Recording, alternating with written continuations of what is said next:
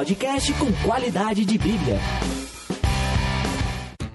Está no ar mais um Teocast. Esse é o primeiro programa da série sobre o Antigo Testamento.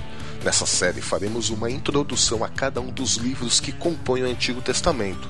Você pode então perguntar, mas o que veremos nessa introdução, Alexandre? Capítulo a capítulo, personagem por personagem? Estudaremos a teologia de cada um dos livros? E a resposta é... não! Mas calma, não desligue ainda.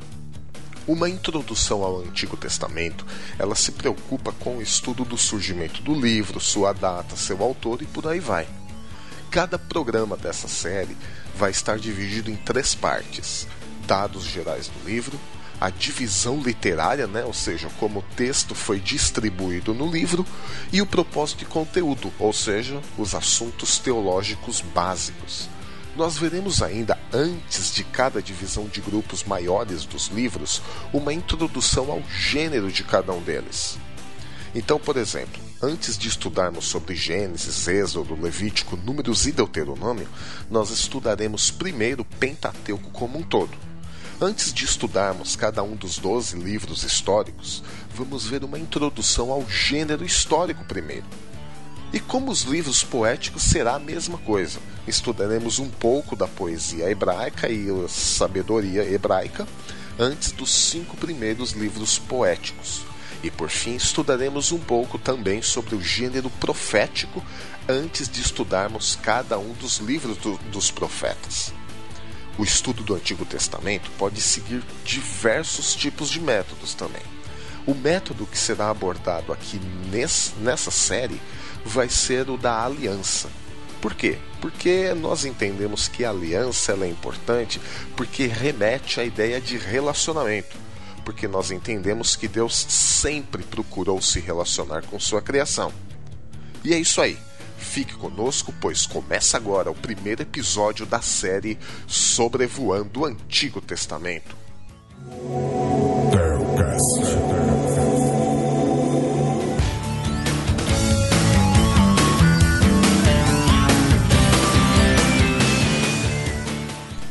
Bom, neste primeiro programa falaremos sobre o Pentateuco, e o título é Mas que Rolo? Bom, começaremos dizendo que o termo Pentateuco ele vai se referir, claro, aos 5 primeiros livros da Bíblia cristã, e também da Bíblia hebraica, claro.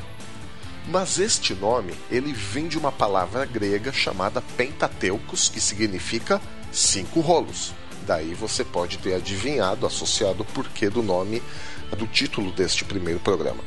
Esse nome, Pentateucos, ele foi usado lá pelos primeiros judeus helenistas, quer dizer, aqueles judeus que não tinham nascido na Palestina, não tinham nascido em Israel e nasceram espalhados aí pelo Império Grego, chamados de judeus helenistas, lá na cidade de Alexandria, no país do Egito. Pois os judeus de origem hebraica conheciam essa parte da Bíblia como Torá, ou seja, o Torá do hebraico, que significa instrução em santidade. Outros nomes para essa coleção de livros são usados como, por exemplo, anota aí, Lei, Livro da Lei e Lei de Moisés. Os livros que vão compor essa coleção foram os primeiros escritos a serem reconhecidos como canônicos, ou seja, inspirados divinamente pela comunidade hebraica. A Igreja Cristã, desde o seu início, herdou essa tradição. Então, a comunidade hebraica já havia reconhecido esses 5 primeiros livros, de Gênesis a Deuteronômio, e a Igreja, no processo de canonização da Bíblia, lá pelo século IV, mais ou menos, herdou essa tradição dos judeus. Então, nessa parte, os pais da Igreja, os pais apostólicos, não tiveram tanto trabalho assim, exceto com o Novo Testamento, claro. Aí na divisão tripla da Bíblia hebraica, leis, profetas e escritos, o Pentateuco ele vai ganhar destaque vindo sempre no início. Então assim, só para deixar claro, a Bíblia hebraica ela é idêntica à nossa Bíblia protestante, exceto pela disposição de alguns livros e pela divisão de grupos de livros, A nossa Bíblia protestante tem o Pentateuco, tem livros históricos, poéticos e proféticos. A Bíblia hebraica, como a gente acabou de ver, era dividida em leis, profetas e escritos. O tema e o conteúdo em geral do Pentateuco, né? Então, assim, apesar de conhecermos hoje o Pentateuco como 5 livros separados, na verdade, ele deve ser compreendido como um único livro em 5 volumes, né? Então, para a gente entender aí melhor, o Pentateuco ele pode ser dividido em 2 grandes blocos, né? Então você pega aí de Gênesis ao Deuteronômio e faz um corte. O primeiro corte compreende o Gênesis do capítulo 1 ao 11 e o segundo corte vai de Gênesis 12 até o último capítulo de Deuteronômio, na nossa Bíblia, o capítulo 34. Realmente a Bíblia hebraica ela segue um padrão ligeiramente diferente, né?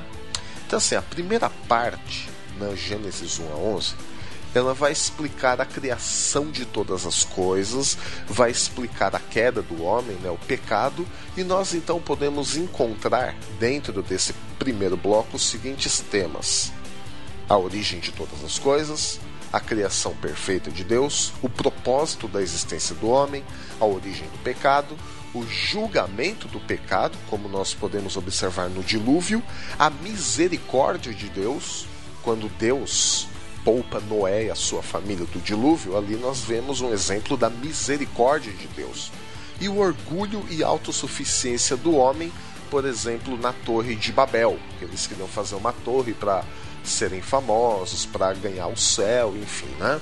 Ali a gente vê o que? O orgulho e a autossuficiência do homem. E a segunda parte, que vai de Gênesis 12 até o último capítulo de Deuteronômio, vai se propor a explicar a resposta a esse dilema, a essa confusão toda que aconteceu até o capítulo 11 de Gênesis.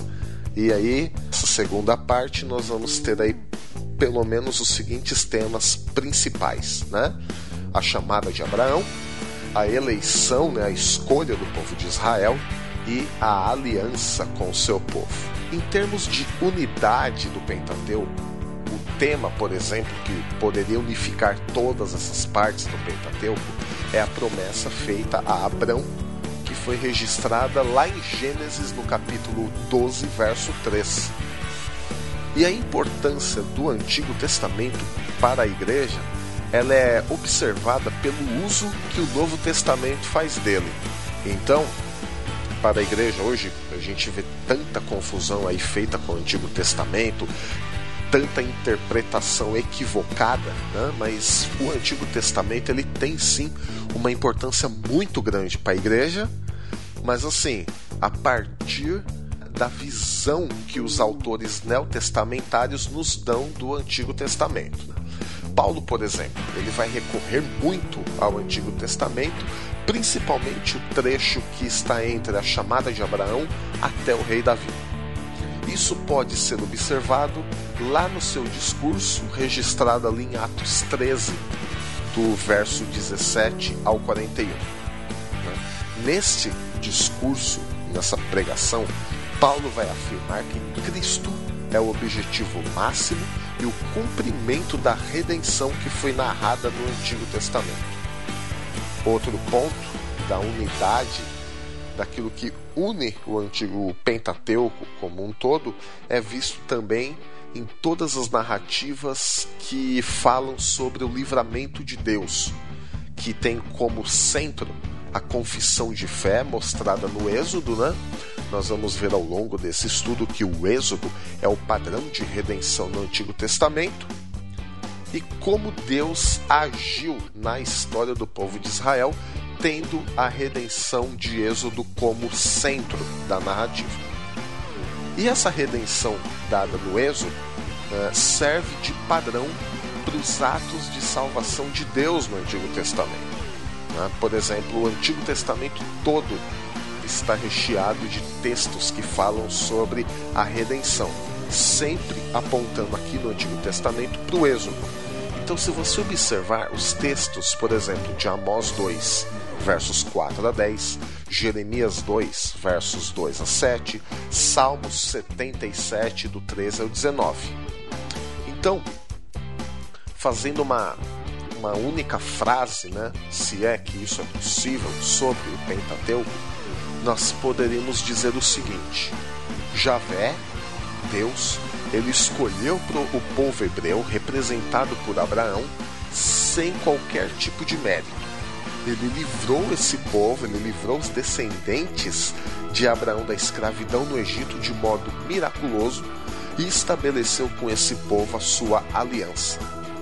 A este povo, Javé deu terras e uma lei para que eles pudessem ter a sua constituição. Essa história é narrada de Gênesis até Deuteronômio. E os capítulos 12 a 50 de Gênesis, eles vão apresentar a promessa dessas terras. Então, até ali, por enquanto, é só promessa. O livramento que será dado de forma imerecida e de forma gratuita, olha aí o princípio da graça de Deus, né? Tem gente que diz que o Antigo Testamento é só lei e o Novo Testamento é só graça. Então, no Antigo Testamento também, nós podemos ver a graça de Deus, né?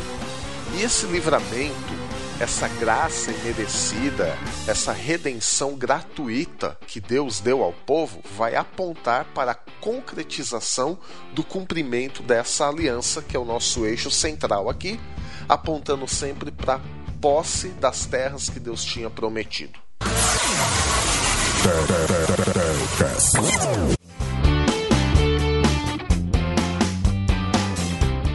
Nós temos também no Pentateuco diversos gêneros literários, porque o Pentateuco, como um conjunto de livros, ele não ficou restrito a um único estilo literário. Então, o Pentateuco ele contém um acervo, uma gama grande de gêneros literários que vai refletir um pouco também da natureza da arte hebraica em sua forma e conteúdo. A arte hebraica ela não é tão conhecida por pinturas ou esculturas, né?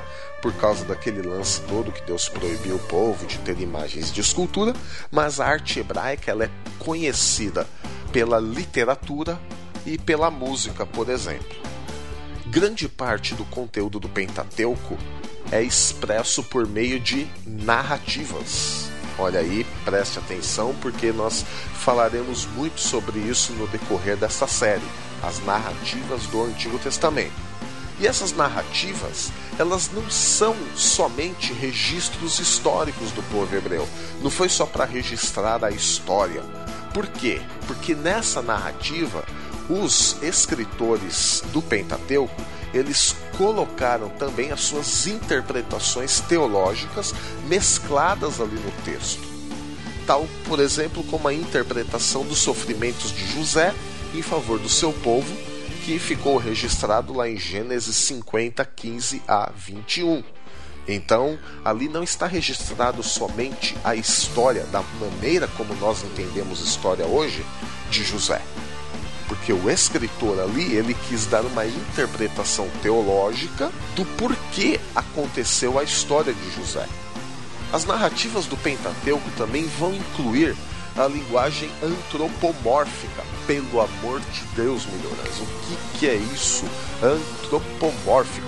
Bom, vamos lá, vamos ver se a gente consegue esclarecer aqui. Antropomórfico significa dar características humanas para Deus. A gente tem antropo, homem, mórfico, forma humana. Então, quando a gente diz que o Pentateuco contém linguagem antropomórfica, nós queremos dizer que nós estamos dando características que pertencem ao homem para Deus. Por exemplo, Deus se ira, Deus se arrepende, Deus tem braço, Deus tem mão, Deus tem rosto. Então isso são características humanas que, para facilitar o entendimento, é transportado para Deus. Nós também vamos ter teofanias. Pelo amor de Deus, primeiro antropomórfico, agora teofania. O que é isso? Teofania é aquela manifestação visível de Deus no meio do povo. Por exemplo, quando o povo ali em Êxodo 19 está ali, um pouquinho antes, né, de receber a lei, as tábuas da lei. Então começa a ver trovões, nuvem, escuridão. Então isso aí é uma teofania, é quando Deus se manifesta no meio do povo. E temos também outro tipo de teofania, por exemplo, com a aparição do anjo do Senhor. Muitas vezes, apesar de estar escrito no texto anjo do Senhor, em algumas vezes, e aí só o contexto vai nos dizer se isso é certo ou errado, que esse anjo do Senhor, na verdade, é o próprio Deus, em alguns lugares.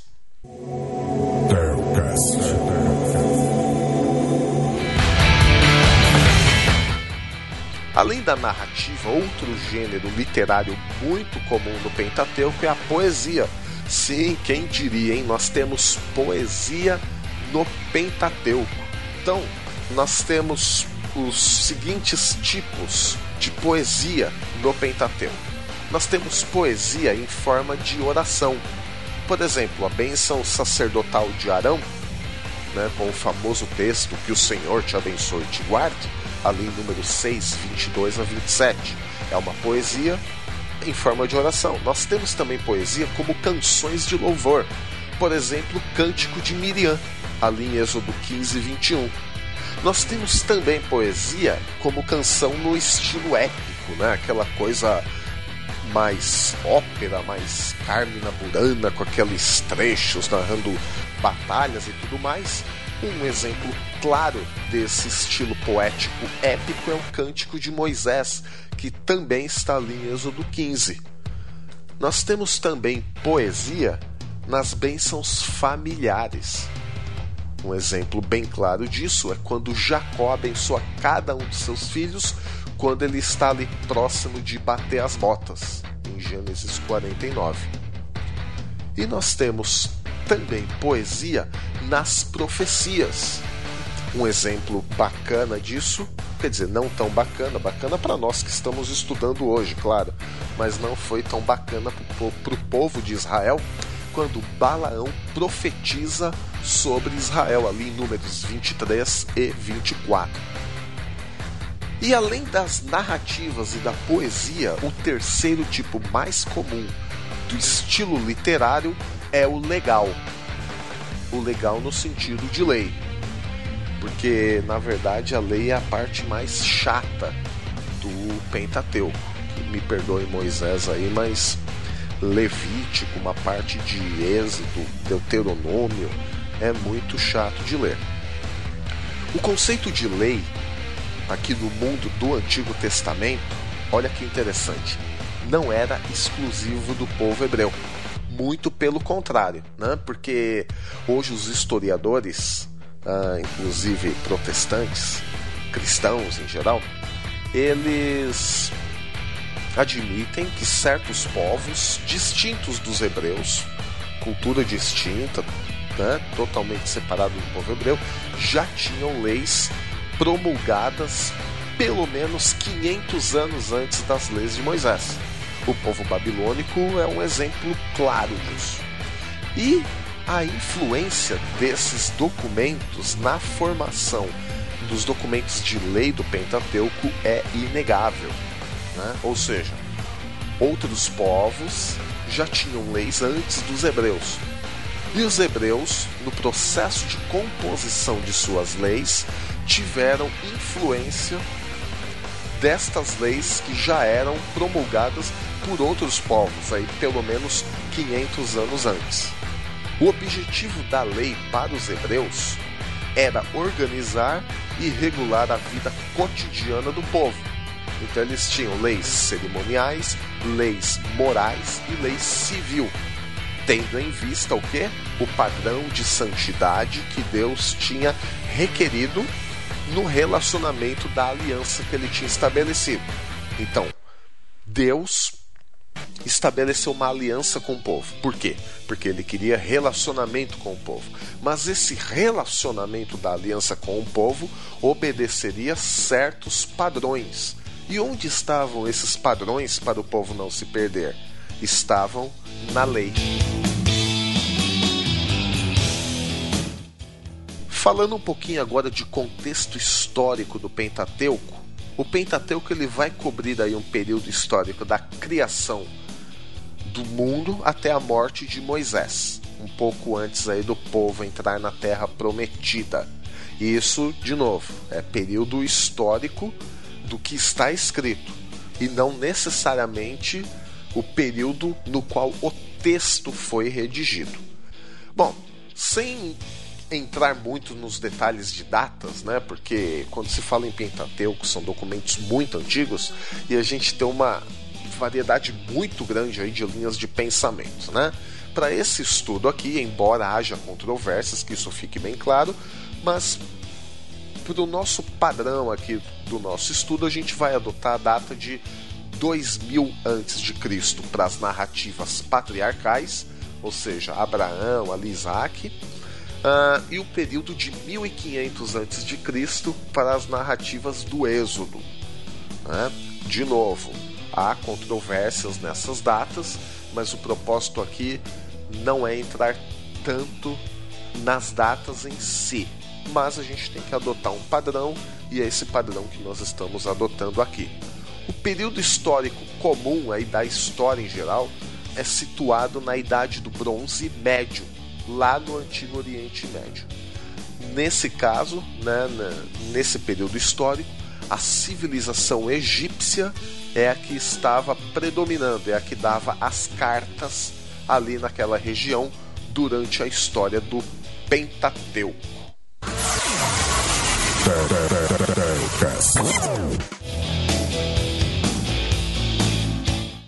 E finalizando um pouco desse primeiro episódio, desse primeiro programa sobre o Pentateuco em geral, seria legal também a gente falar um pouquinho do Pentateuco e a Igreja Cristã, já que tem havido tantos abusos aí na parte de interpretação e entendimento do Antigo Testamento, né? A questão da interpretação, ou até mesmo o uso em geral do Antigo Testamento pela Igreja, é alvo de antigas brigas e controvérsias teológicas ao longo da história, né? Então, existiram desde aqueles que negaram completamente a unidade do Pentateuco, né, até aqueles que ainda têm em todas as leis e narrativas do Antigo Testamento um padrão doutrinário e comportamental para a igreja. Então, explicando isso em miúdos, né, a gente tem aquele pessoal que nega totalmente o Pentateuco, não, isso não é mais válido, nada é mais válido. E tem a galera do outro extremo que fala tudo, absolutamente tudo no Pentateuco é válido como norma para a igreja hoje, como comportamento para a igreja hoje. Outra coisa que pega bastante no estudo aí do Pentateuco, como eu já falei no começo do programa, é aquela conciliação, aquele casamento meio turbulento entre lei e graça, né? Isso criou um monte de métodos de interpretação do Pentateuco para a igreja. Então, algumas abordagens aqui do Antigo Testamento para a igreja, né? As confusões e cambalachos que houve, né? Então, vamos lá. O Pentateuco ele já foi visto como um manual de ética pessoal. O Pentateuco já foi visto como uma testemunha de Cristo. E aí entra aquele pessoal que gosta de ver significado oculto em tudo, né? Absolutamente tudo no Pentateuco vai apontar para Cristo. E aqui há certos exageros, como por exemplo, houve teólogos, não sei se alguém ainda admite essa hipótese, mas houve teólogos que disseram que cada prego que prendia ali o tabernáculo simbolizava os cravos de Cristo na cruz e por aí vai, né? O que mais? O Pentateuco como parte integrante da história da salvação, onde Deus vai agir como redentor da humanidade. E o Pentateuco como parte das escrituras para a igreja, atuando como voz de autoridade com relação à crença, né, à fé e à prática na comunidade religiosa. E aqui especificamente nessa abordagem, né, do Pentateuco como parte das escrituras para a igreja, não se olha exclusivamente o Pentateuco sob as lentes do Novo, mas alguns atribuem um valor bíblico-teológico próprio para o Pentateuco, para esses escritos, preservando a autoridade divina para a igreja do Novo Testamento, conforme Paulo vai falar lá em Romanos 15:5. Tudo o que foi escrito para o nosso ensino foi escrito para nos ensinar. Então, neste primeiro programa sobre o Pentateuco, nós vamos ficando por aqui. Não deixe de acompanhar o restante da série sobre cada um dos livros. Nós iremos agora de Gênesis a Malaquias, abordando autor, data, aspecto histórico, cultural, literário, um pouquinho da teologia de cada livro. É isso aí, fique conosco, não perca a série Sobrevoando o Antigo Testamento.